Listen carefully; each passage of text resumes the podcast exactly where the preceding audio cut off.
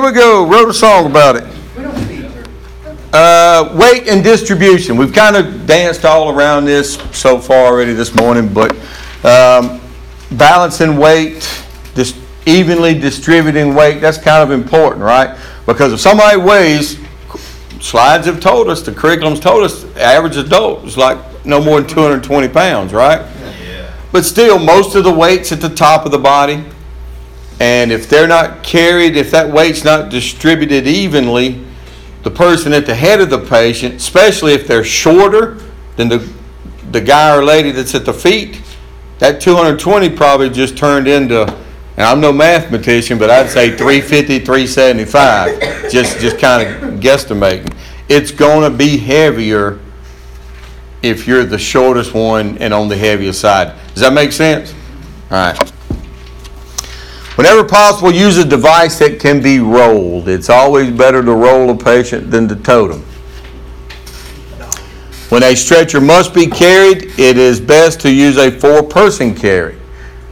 Patient weighs over blank, you need four rescuers. Two, 250, that's right. How do you get through a door with four people? Yep, as best you can. If only two AEMTs are available, stand facing one another at the head and foot of the stretcher, and the strongest one needs to be where?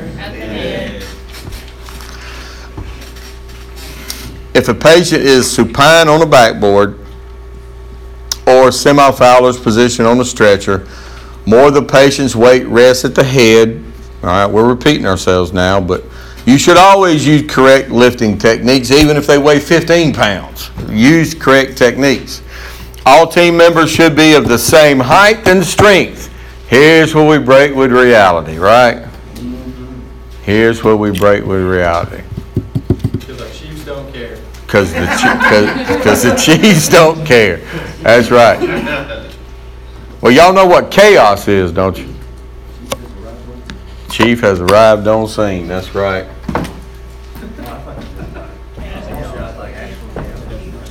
Chaos. Chief has arrived on scene. Because we screw up everything. But long story short, who in the world would we match Justin with?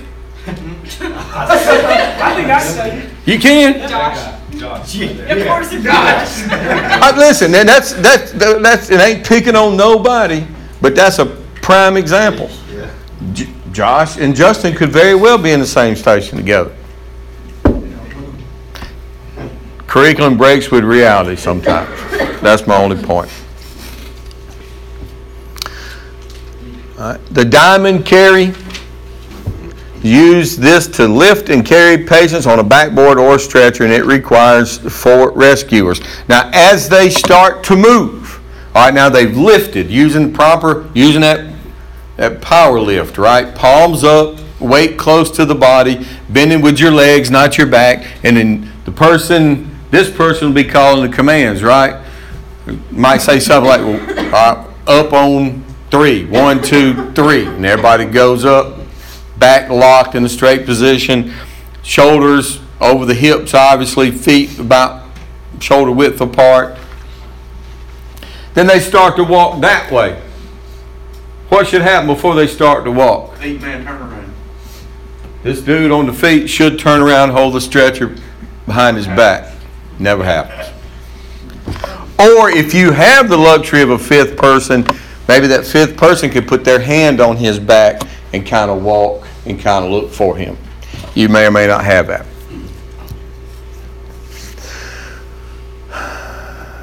One-handed carrying techniques, the method of lifting and carrying a patient on the backboard.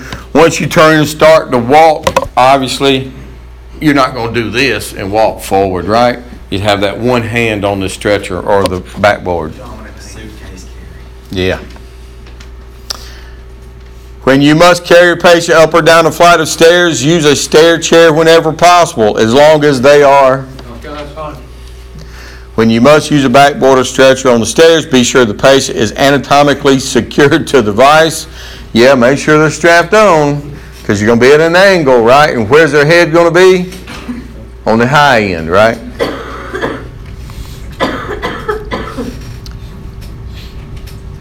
The team leader indicates where each team member should be, rapidly describes a sequence of steps to perform before lifting, and then you have the commands are given in two parts. This is just like military and marching. You've got your preparatory command, and then you've got your order of execution, or command of execution, they're calling it here.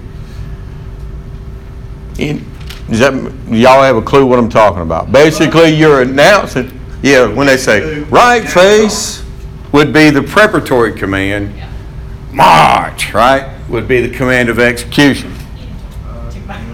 Can you do that again? I could, I could. That was good though. I like You like that? You ain't even seen my war face. Oh. So, Let me get me excited.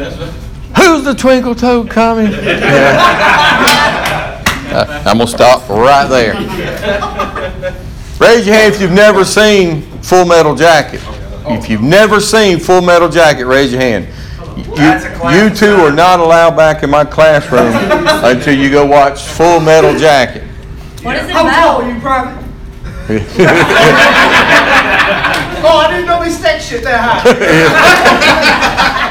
You have to watch Full Metal Jacket. Like, you didn't gotta watch the whole movie. That's like barbarian. Just the boot. Thirty minutes. Just the boot. Just the boot camp part. What's it called again? Full Metal Jacket. Yeah, write it down, write it down. I'll write that for you. Text, text, how you You quiet like. Oh, text, text it that way she. I can't forget it. Only watch the boot camp scene, or the boot camp part of the movie. So much bad, but I Well, if you watch it first, send me the details. I think next class, we ought to watch it next class. How about that? No. All right. All right, so in all of that, you have to remember preparatory command, ca- command of execution, and who calls the commands? The rescuer at the head, that's correct. We're going to lift on three would be the preparatory. One, two, three then would be the command of execution. All right. Principles of safe reaching and pulling. Is it best to pull or push? What's your book say? Is it better to push or pull? Probably push. All right. When you use a body drag, same principles apply as when lifting and carrying. Do what? Are we still guessing? No, it's pulling. It's reaching and pulling safely. Yep. Which, no, which is best, to pull or to push? In general or this? When moving a patient, is it better to pull or push? Jesus H. Christ. What does the, what does the book say?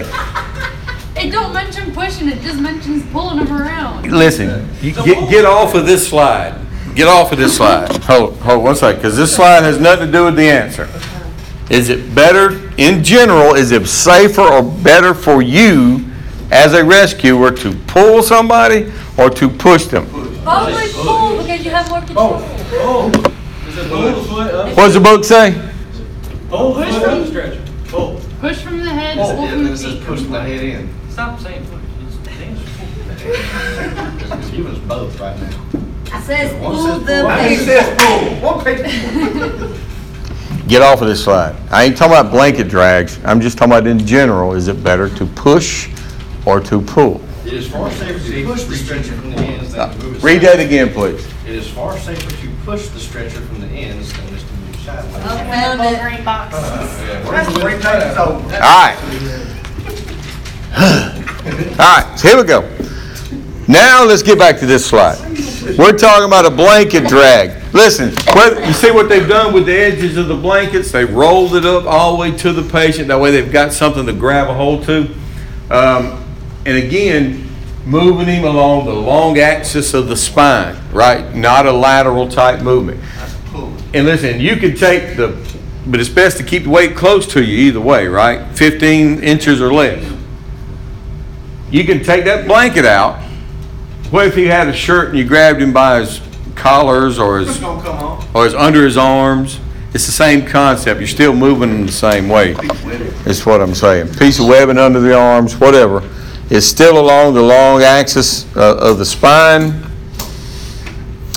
Keep back locked and straight, not bent. Avoid any twisting. Principles of safe reaching and pulling.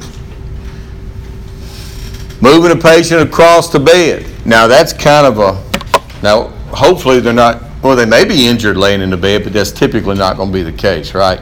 So basically, sometimes you will have to move them sideways, right? To get them off of the bed onto your stretcher. You're going to adjust your stretcher to where it's like the same height of the bed and up against the bed. Then kneel on the bed to avoid reaching beyond the recommended distance. Y'all never seen that before, have you? People reaching across the bed? Happens every day, right? Especially when you reach across the stretcher. pull it to- Not supposed to do it. Okay?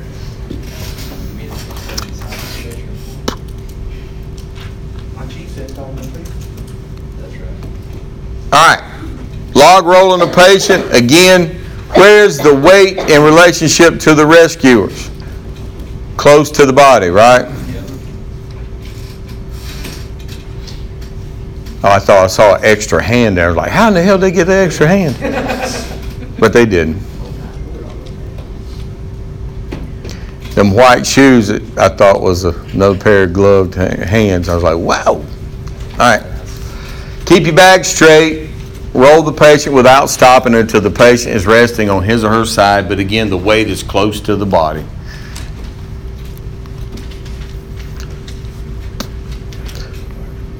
Rolling a wheeled ambulance stretcher says pull from the foot in. Basically, you want to make sure people are rolling face forward. They can see where they're going, correct? Now, when you, once you mount them into the ambulance and the ambulance rolls down the road, that's out the window. They see what it means. They see what it been. Yeah.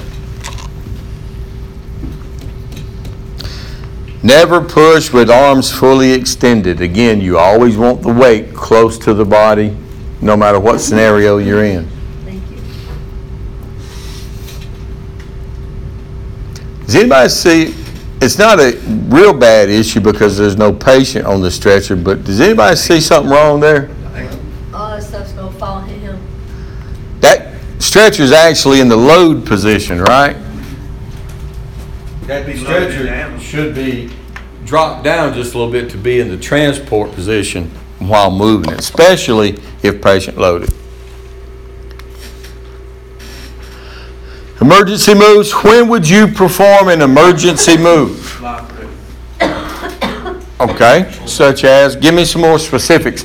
Look in your book and tell me when emergency moves are appropriate. Okay, either one, like if it's, let's just say a car wreck. Let's say car's on fire, or they're not breathing. There's something, either an unsafe environment, or you have to perform life-saving care kind of quickly. Emergency moves. If you are alone, use a drag to pull a patient along the long axis of the body. That's what I was talking about. See, now he's got him by his shirt, the blanket, it's all really the same, and you can kind of see, especially if they're injured, what is, he's got him by his shoulders, but what is his forearms kind of doing? Kind of holding that head steady somewhat too, right?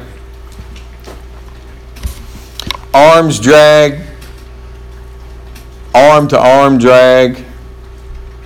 Um, I would say, and the way I was taught, if you go under the arm and you're going to grab forearms, you should actually cross over Yeah. and grab the other forearm. That way, They're under two twenty. Well, they all, all adults are going to be under 220, according to the curriculum.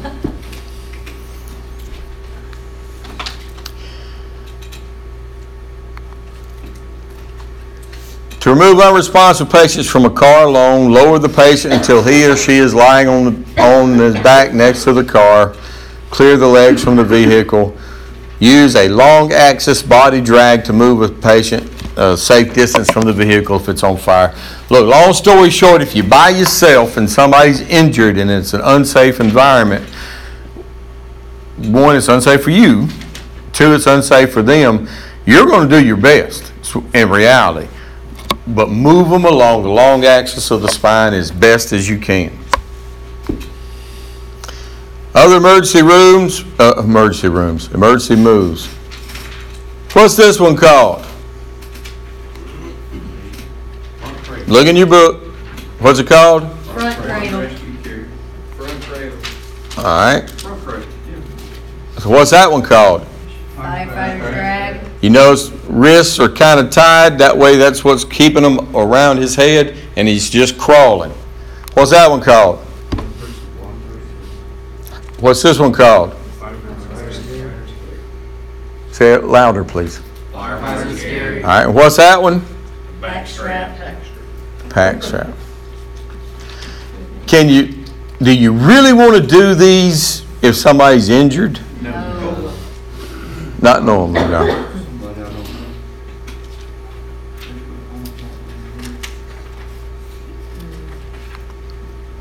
Urgent moves. Necessary when patient requires immediate life-saving care yet is in unsafe environment. So what, looking at the definition of emergency move and definition of urgent move, what's the difference? and reference your book to tell me the difference between an emergency move and an urgent move.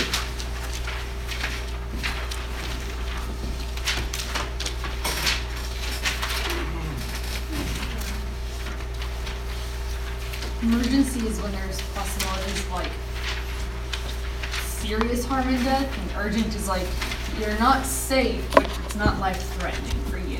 Okay.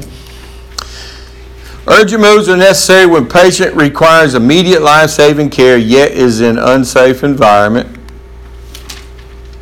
Emergency move. Okay, I'll go with that. Patients with altered LOCs, inadequate ventilation, patients are showing signs of shock, extreme weather conditions. You also might have to make an urgent move to gain access to someone else. Like if you have a patient that's injured, let's say in the driver's seat or whatever, but the passenger over there in the in, in the passenger seat maybe he's not breathing, but you can't access from that side. You would need to move the driver kind of quickly to get access to the to the passenger. Rapid extrication technique, again, that's the technique that everybody uses to get somebody out of a car. Used for patient setting in a vehicle, patient can be moved within one minute. There is a greater risk for spine movement and should only use if extreme urgency exists. But, because if they're stable but injured, how are we supposed to get them out of a car? Non-urgent moves, again, both the scene and the patient are stable. You can have time to kind of plan out how you're gonna make the move. You're gonna have a team leader that's gonna be calling the preparatory commands and the commands of execution. Direct ground lift, extremity lift, um, draw sheet methods, we're basically pulling the sheet over from the bed to the stretcher or stretcher to the hospital bed.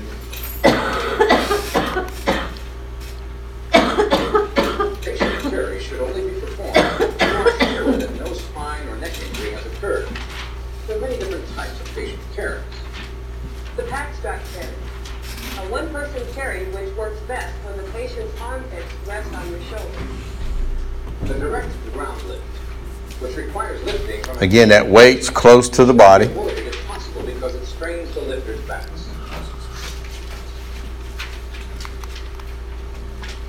All right. What do you see wrong with this slide?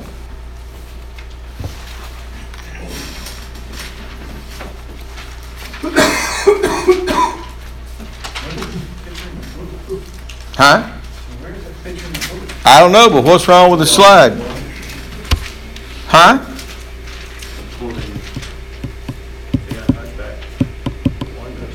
They got what? Okay. Okay. One has kyphosis, but what do you see wrong with the slide? They're mislabeled, right? Kyphosis is the one on the bottom. Hunchback. It is in the book. Kyphos, huh? It's labeled the right way in the book. Yeah, that's what I'm saying on the slide. The slide's wrong though. Geriatric patients, and again, we're talking about possibility of immobilization, but still we're talking about transferring or moving them. If you have to immobilize this patient on a long backboard, a lot of towels. How uncomfortable is that gonna be? Hugely. Again, um, oh, hey, I proved my own point last night. I was watching Jeopardy. Anybody watch Jeopardy last night? They asked about uh, osteology. What was osteology? I didn't know they were osteologists, but apparently they are. I got that answer right. Most patients transported by EMS are geriatric patients, and there are skeletal changes like we've talked about due to osteoporosis. You begin to lose bone density when? Thirty-eight. 38. And when's, who's most likely to have osteoporosis? Postmenopausal females. Uh, Spinal curvatures, uh, rigidity, kyphosis, spondylosis, lordosis. What did we say lordosis was? Opposite, the sway back.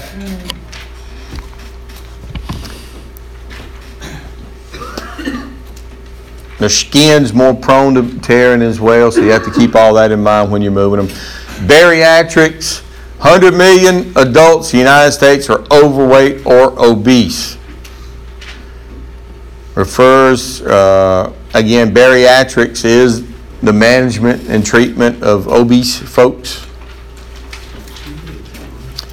Back injuries account for the largest number of AEMT missed days of work and temporary or permanent disability. Temporary or permanent disability. So, and how can you keep yourself safe from back injuries? Stretching. Stretching's good, Proper technique. proper technique, staying somewhat in shape. Do something else.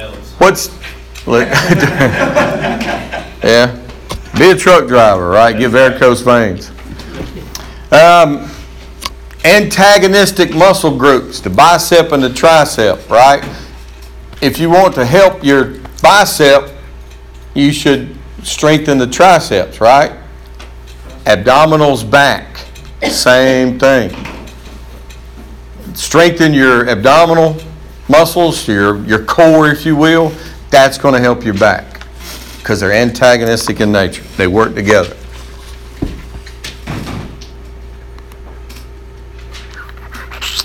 Stretchers and equipment are being produced with higher capacities. That's absolutely true. We already talked about that. We said the older stretchers would hold up to about 350.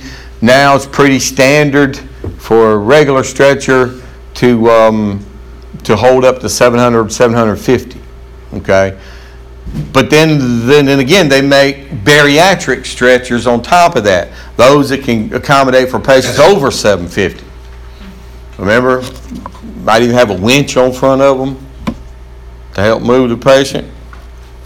I thought that was a joke first time I heard of it, but it ain't. Uh, it kind of goes with what I said earlier. Wheeled stretchers, many models, many different features, uh, but they all have a head end, a foot end, strong metal frame, guardrails. Undercarriage, the frame that allows to adjust to any height. That way you can match it up to the height of the bed that you're trying to get the patient off of or whatever.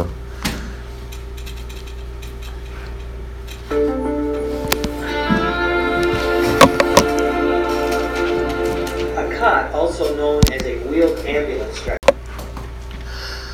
What type stretcher you think that is? Mm-hmm. it is a bariatric stretcher, and again, not so much on this model, but with the when you get into the the ones that are designed for the larger patients, the little railings here, a lot of times you'll see them designed to kind of reduce the pinch points. Um, like those, as you pull them up, it very easily could pinch their side. But the ones that are designed to flap up from the side, that way maybe maybe the patient's large enough where it can't come all the way up. But even at that angle, it can lock in place, do its what it's supposed to do, but not pinch them. Reduced pinch points, they're again rated for higher uh, weights.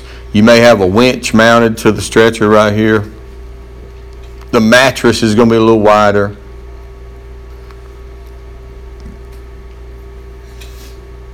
Okay, some have a tow package with a winch. Between 850 to 900 pounds, these things can carry. 850 to 900 pounds, these things can carry. Pneumatic and electronic powered wheeled stretchers, I think these are the models that most folks are using now, right? The high battery powered, hydraulically operated stretchers. Okay, they power them up, power them down. You can you can sit on the stretcher and reach down, push the button, and raise and lower yourself. It's fun.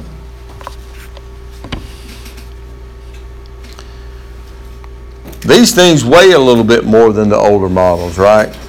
So, so when do you think that would be a concern? Like going up and down steps? So avoid that if at all possible. If they're conscious, you should get them up down the steps how? If they're unconscious, maybe a backboard, maybe.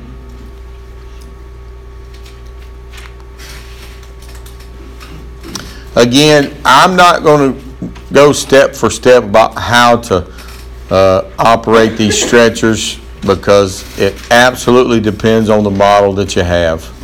You have the basic concepts, no matter whether you're, you should be rolling them feet first, right? So they can see. The stretcher should be, clo- the weight of a patient should always be close to your body, right? If, if you're pushing, don't push with your arms extended. Have the weight how close to the body? No more than 15 inches from the body. That's a portable folding stretcher. You might get those out in mass casualty type situations. Flexible stretchers. What's this one, this particular model called? Does anybody know? Skid stretcher. You might have a Reeve sleeve, depending on what particular name brand you have. Obviously, we're getting from uh, high angle type situations. Um, long backboard, vest style extrication device, KEDs, a little product identification there. Basket stretchers, also called what? Stokes baskets. Do you have those on ambulances? I think I'm on. There you go. No, not, again, uh, remote locations, you're not gonna be able to drive up too close to them, so you gotta actually put them in here and then get them to the vehicle. Cross fields, rough terrain, trails, whatever.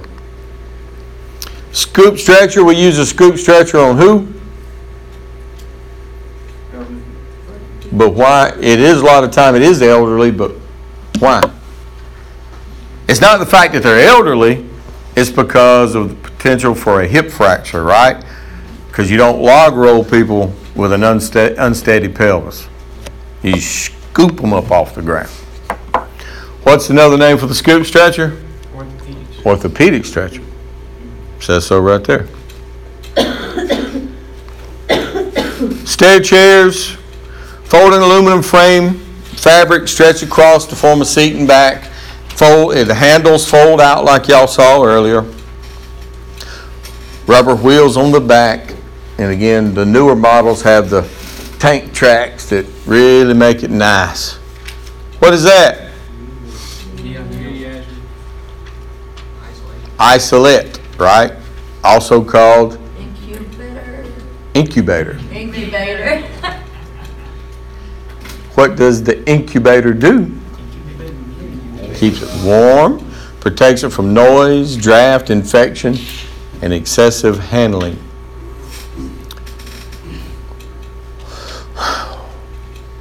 When might a neonate be put in an Isolette or incubator? Premature. Will you have one of those on the ambulance? Typically. Medical restraints. When is it okay to restrain a patient? Cause harm to themselves or to you and your partner. Okay. Can you restrain a conscious, competent adult? Only he says yes. Who's going to say yes? Yeah, tie me down. I mean, yeah, if he's spitting on you and like stuff. Yeah, we don't talk about them stories, baby. Follow your local pro. Listen to me. That's your default answer, and that's what keeps you safe no matter what. Follow your local protocols. No matter where you go to work, you may not know who the doctor is, but there is a doctor that is your medical director. If you run medical calls, there is a doctor who is your medical director. And he or she has sat down and wrote out these rules that you're supposed to abide by. Okay? Because you work under their license. Follow them rules. You can't follow them if you don't know them, right? It doesn't matter what the rule is. If you follow that rule and then there's trouble, it ain't your trouble, right? You could have a protocol that said, always hit a patient in the head with a bat prior to restraining. And if you did that and documented it properly, who's in trouble? Now, that's a- obviously an extreme example. If you hit somebody with a bat, you're going to get in trouble too. You understand that. And I I think you see the point I'm making. But you can't follow a rule that you don't know. know your rules. That's when you get in trouble the most, is when you don't follow your own rules. So follow your own rules. And if you don't have rules in the written format, do what you know is right and document it. All right. Uh, evaluate for correctable causes of combatants. If, if now, I'm gonna tell you, head injury, you ain't gonna correct. But hypoxia, and if, if they're hypoxic and a little combative, what might you do? Give them some O's. Give them oxygen. They might get nice. Hypoglycemia. Circle the wagons, boys. Right? Give them sugar if you can. If you're going to restrain a patient because one, it's medically necessary and they're not, they have an altered level of consciousness and it's medically necessary to do it, you need to have how many people? You, if you're going to try to restrain somebody, you better have one per extremity, right? At least four. At least four. Once you restrain them, put them on a stretcher, don't ever restrain somebody and put them on a stretcher face down. It happens, but don't be that person. Because what can you not assess and manage if they're, they literally could suffocate? You've got them restrained. Don't do it.